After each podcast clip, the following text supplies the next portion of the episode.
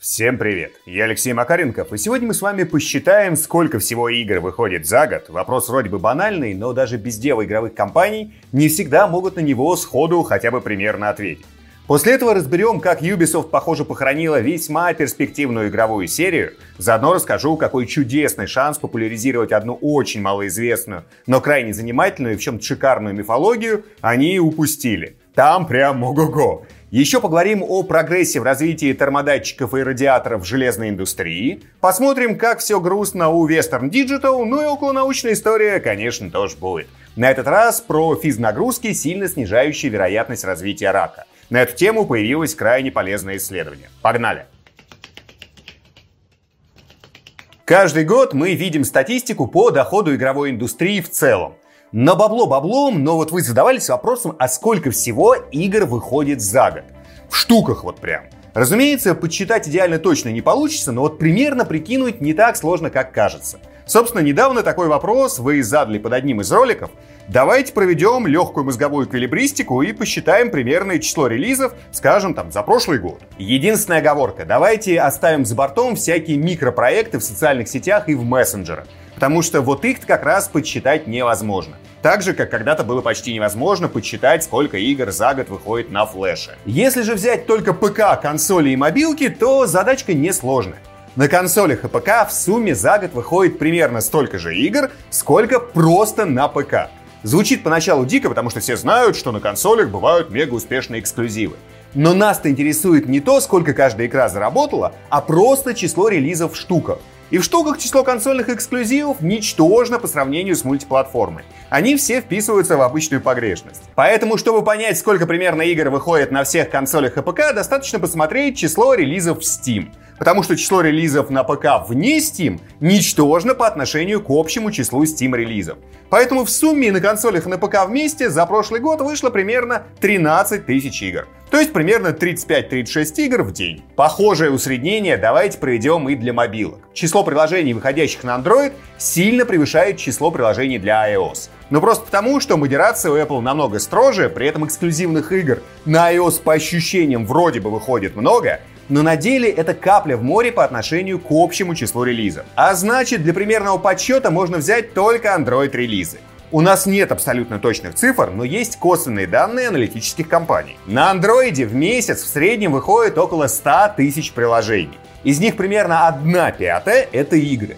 То есть 100 тысяч умножаем на 12 месяцев и делим на 5. Это около 240 тысяч игр в год и примерно 657 в день.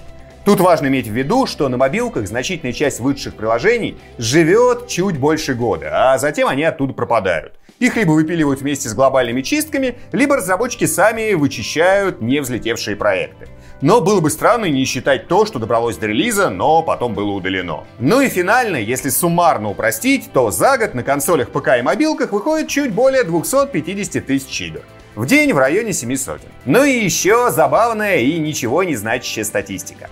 Если брать только игры, которые можно полностью пройти от начала до конца, то примерно за 2-3 месяца выходит столько вот подобных проектов, сколько среднестатистический человек не может пройти за всю жизнь. И это при условии, что играть он начнет где-то лет в 5, доживет до 90 лет и всю жизнь будет только спать и играть. Тут, конечно, погрешность просто огромная. Сам подсчет тоже проводили не ученые и не аналитики, а просто какой-то пользователь Reddit. Год-два назад я на эту штуку напоролся. И там, конечно, тоже была огромная куча допущений, но даже если там ошибка в 10 раз в любую сторону, сути это не меняет. Игр сейчас выходит так много, что никто и никогда все это пройти не сможет. Другое дело, сколько из всего этого по-настоящему годных проектов. К сожалению, правильный ответ звучит примерно так. Отличных игр выходит в районе статистической погрешности к общему числу релизов. Грустно, но факт. Были времена, когда Ubisoft много экспериментировала и давала дорогу начинающим разработчикам. Но шли годы, у компании выделились ключевые дойные коровы, то есть франшизы, которые приносят больше всего денег. И именно в них Ubisoft и начала вливать больше всего финансов, сознательно отказываясь от экспериментов. В 2017 году эта метаморфоза уже случилась, но все равно Ubisoft еще регулярно решалась на довольно дорогие пробы пера. Например, их квебекское подразделение, которое делало Unity, Syndicate и Odyssey, пришло к руководству с новой идеей.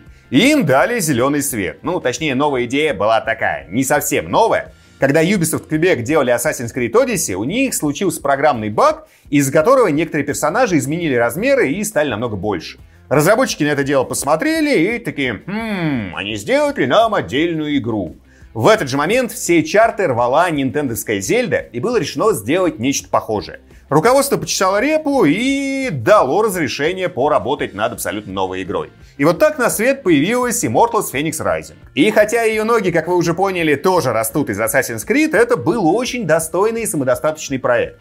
При этом он довольно неплохо продавался. Но была одна проблема. Большинство копий разошлось уже на распродаже. И разработку-то Ubisoft отбить прекрасным образом удалось, но вот никаких сверхприбылей, как в случае с Assassin's Creed, не было. Но все равно Квебеку дали добро на планирование следующей части. И ее действие должно было происходить уже не в Греции, а в Полинезии. И когда эта новость появилась, я очень сильно обрадовался, потому что всякую греческую или скандинавскую мифологию геймеры по играм неплохо знают. А вот полинезийский пантеон в играх представлен, прям скажем, не слишком широко, почти никак.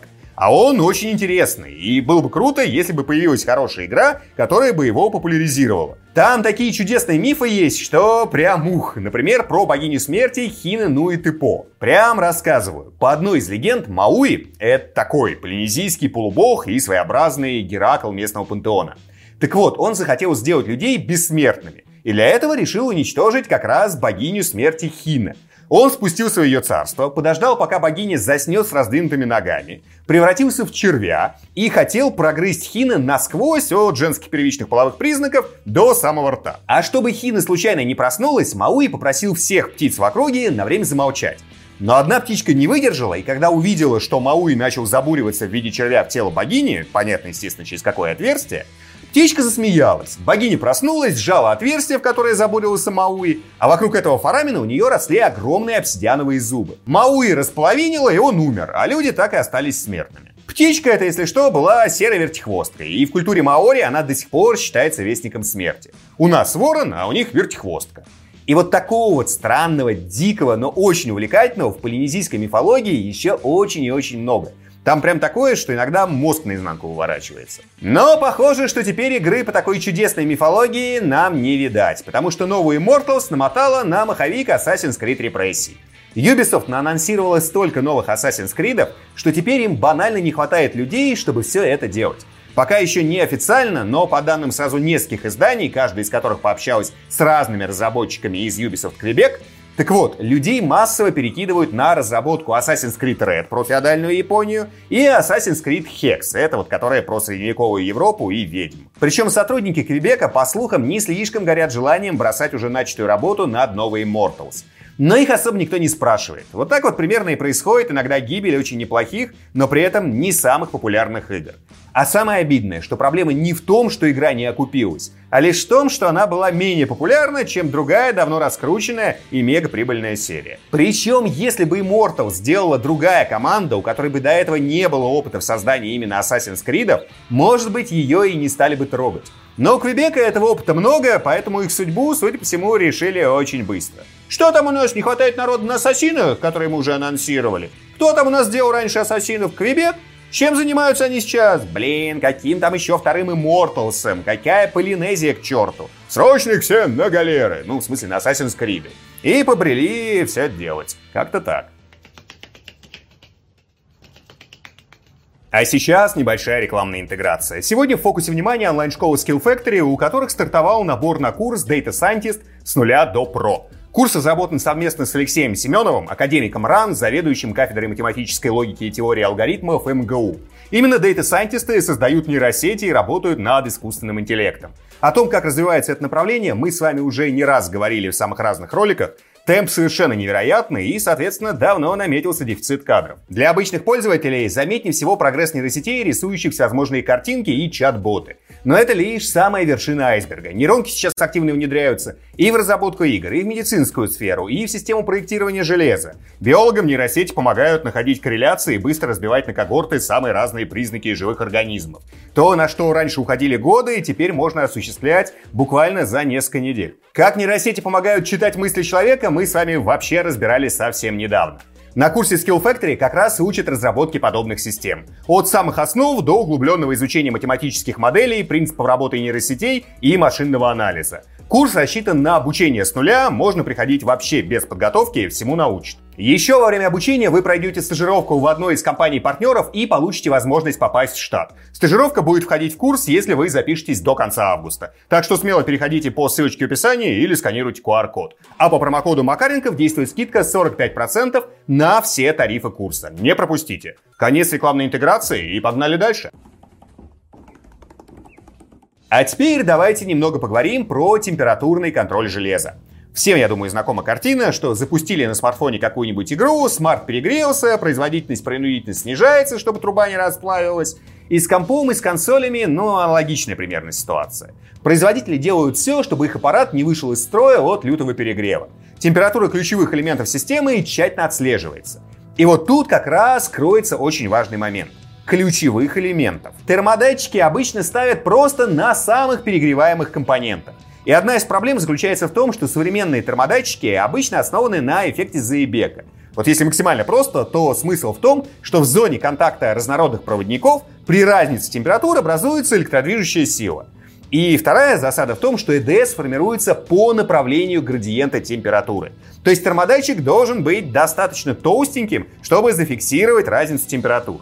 И в результате приходится делать точечные датчики, потому что если делать их слишком большими и пытаться контролировать температуру всех компонентов гаджета сразу, то и размер самого гаджета резко вырастет, и сами по себе термодатчики будут препятствовать тепловыделению. Ну и в результате имеем ситуацию, когда система знает о температуре какого-нибудь там видеочипа, памяти или процессора, но не в курсе, а что там творится в других местах. А было бы очень круто про это знать, потому что тогда регулировать общую производительность можно было бы намного более точно и плавно. Но внезапно, похоже, решение найдено. Ученые из Токийского университета разработали очень тонкую, термочувствительную и при этом с неплохой теплопроводимостью пленку, которой вот в прямом смысле можно обклеить всю начинку любого гаджета и снимать термоданные по всей площади поверхности. Добиться этого удалось благодаря использованию уже другого эффекта Нерстейтинсгаузена — это уже термомагнитный эффект, и главное его преимущество в том, что он формируется в плоскости, которая перпендикулярна градиенту температуры. А значит, датчики можно делать очень тонкими. И эта штука в ближайшие годы может произвести прям небольшую революцию в вопросе термоконтроля. Сейчас уже прорабатывается вопрос, как сделать подобную пленку не только термодатчиком, но и мощным теплоотводом. И если удастся решить этот вопрос, то нас ждет еще и прорыв в создании радиаторов. И вроде бы вот поначалу все это кажется какой-то мелочью, но мелочь это может очень сильно повлиять на развитие всей железной индустрии. И очень надеюсь, что крупные компании эту разработку подхватят, а не будет как с аккумуляторами когда в лабораториях давно существуют прототипы батареек, там в десятки раз превосходящие все, что используется в современных массовых устройствах, и вроде бы даже производить их можно примерно за те же деньги, что и нынешние акумы, но никто подобные акумы в массы пока не продвигает. Создается даже ощущение, что направление сознательно тормозят, потому что вот текущая деградация аккумуляторов производителям банально выгодна. Там сдохла батарейка, и народ побежал не за новой батарейкой, а сразу за новым смартфоном. Но в вопросах термоконтроля этого сдерживающего фактора вроде бы нет. Наоборот, вот тот, кто начнет подобное использовать, получит конкурентное преимущество без экономических минусов. Так что есть шанс, что компании возьмут разработку на вооружение, ну, по крайней мере, будем на это надеяться. Ну и, кстати, термопленку можно применять не только в железной индустрии. Там уже свою заинтересованность проявили и производители спецодежды, чтобы можно было прям четко фиксировать локальный перегрев температуры человеческого тела. И врачи очень заинтересованы, потому что это вообще очень круто, если можно будет сразу измерять температуру всей поверхности нашей с вами тушки. В одном из обсуждений в соцсетях даже какой-то производитель сковородок поинтересовался, насколько пленка может быть термостойкой и не получится ли с ее помощью создать какую-нибудь там мегатехнологичную сковороду для богатеньких, которая будет поддерживать идеально одинаковую температуру по всей поверхности. В общем, возможностей идей масса. Посмотрим, кто и как все это начнет использовать. И начнет ли. И раз уж заговорили про железо, вот вам коротенькая новость про ситуацию с Western Digital. Они выкатили свой годовой отчет, и у компании там все довольно грустно. Давайте не буду вот прям детально расписывать всякие мелочи и ворох чисел, а просто суммирую. Выручка упала на 34%, убытки 1,7 миллиарда долларов, И основные причины — это снижение цен на твердотельные накопители, падение спроса на HDD и завал продукции на складах ритейлеров и крупных корпоративных партнеров. Из-за этого Western Digital приходится сокращать производство, начало продаж хардов вот с этим их новым типом черепичной записи Ultra SMR объемом до 26 аж терабайт ситуацию тоже не сильно спасает. Учитывая, что аналитики прогнозируют дальнейшее падение стоимости как SSD накопителей, так и HDD, очень велики шансы, что через год ситуация для Western Digital не улучшится. А может быть даже наоборот станет еще хуже. Но, конечно, посмотрим. Переходим к традиционной околонаучной истории. На этот раз про влияние физических нагрузок на вероятность развития рака. До этого момента предположение, что вот активный образ жизни способен в целом снизить вероятность формирования новообразований в теле человека, вот они как бы были, но в основном такие, схоластические. В духе там физнагрузка укрепляет иммунитет, а значит и вероятность, что наш организм заборет раковые клетки на ранней стадии, должна быть выше. Но по факту ученые и врачи всегда в подобных предположениях были очень осторожны, потому что не было нормальных статистических исследований, которые бы это подтверждали. Так что вот про то, что спорт способен победить рак, говорили хоть и много, но в основном, скажем так, люди крайне далекие от науки. Потому что звучит красиво, позволяет завлекать народ в залы, на платные занятия, продавать БАДы и все вот это. Но теперь можно уже вполне доказательно утверждать, что физическая активность влияет на вероятность развития злокачественных опухолевых заболеваний. В Сиднейском университете провели детальное когортное исследование, которое стало возможным благодаря массовому использованию фитнес-браслетов. В выборку попало более 22 тысяч человек, и результаты оказались весьма впечатляющими. Оказалось, что выполнение упражнений по технике Вилпа всего на протяжении 3,5 минут в день способно снизить риск возникновения рака на 17%. При этом, если выполнять упражнения около 4,5 минут в день, риск рака образования снижается более чем на 30%.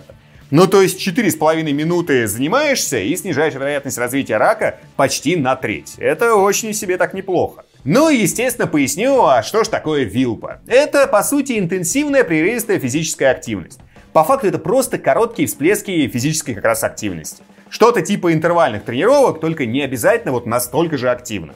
Например, если вы идете в стандартном для себя темпе, а затем резко ускоряетесь до шага, который еще чуть-чуть и превратится в бег, это как раз вилпа. Подтягивание тоже вполне себе подходит, и интенсивные отжимания тоже. Или вот скажем, я выяснил, что у меня в повседневной жизни есть элемент, который в технику вилпа тоже входит. Это подъем по всем лестницам не спокойным шагом, а взлетание бегом с сильным отталкиванием. Я просто еще со школы привык именно вот так вот взлетать по лестницам. Оказалось, я таким образом уже более трех десятилетий снижаю себе риск развития рака. В общем, подходит любая кратковременная интенсивная нагрузка, но совсем не обязательно какая-то запредельная. Вот топать в зал не обязательно. Вполне можно вписать подобные упражнения в повседневную жизнь. Такие дела, теперь вы знаете чуть больше. Спасибо большое за просмотр, а в комментариях сегодня давайте обсудим две вещи. Первое, напишите, что думаете о том, как крупные компании уничтожают вполне перспективные игры ради того, чтобы прокачивать свои мегаприбыльные проекты. Вот вроде бы с точки зрения бизнеса логика кристально понятна. Но если так поступать, не будет вообще появляться новых классных серий. А популярность тех, что есть, не будет, естественно, длиться бесконечно. Ну и второй момент вот какой. Напишите, сколько примерно игр вы проходите за год. А сколько в сумме не проходите, например, а просто пробуете? Давайте соберем в комментариях небольшую статистику. Напомню, что все комментарии я читаю и часто отвечаю. Поддержать канал можно либо на Boosty по ссылочке в описании, все донатеры попадают в титры, а можно просто поставить лайк под этим роликом, если он вам понравился. Еще раз спасибо и до встречи в следующем видео, которое уже скоро. Пока-пока. И напоминаю про скидки в Skill Factory, скидочка и промокод в описании.